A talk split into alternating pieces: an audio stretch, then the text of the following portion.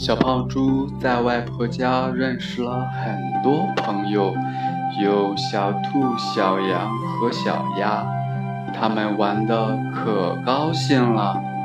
分别的时候，小胖猪请朋友们明天到他家去玩，他们高兴的答应一定去。第二天，小兔、小羊和小鸭互相约好，一起来到了小胖猪的家。刚要敲门，突然听到小胖猪正在大吵大闹：“妈妈，你陪我蛋糕。”“好，乖乖。昨天你表弟把蛋糕吃了，明天我再给你买。”“不行，不行。”你凭什么给他吃？妈妈并没错呀，你不该发脾气，就发就发脾气。你不陪蛋糕，我就闹。然后小胖猪哇哇哇的大哭大闹起来。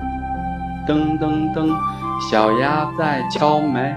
小胖猪看见了朋友，忙擦干眼泪说：“你们真准时。”咱们一起玩吧，猪妈妈你好！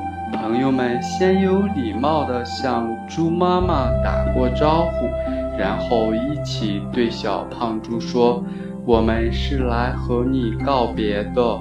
不尊敬妈妈的孩子，也不会尊重朋友的。你还是自己玩吧。”说完。他们扭过头，手拉手，一蹦一跳地走了。小胖猪看着朋友们远去的背影，低着头对妈妈说：“妈妈，我错了，以后再也不乱发脾气了。”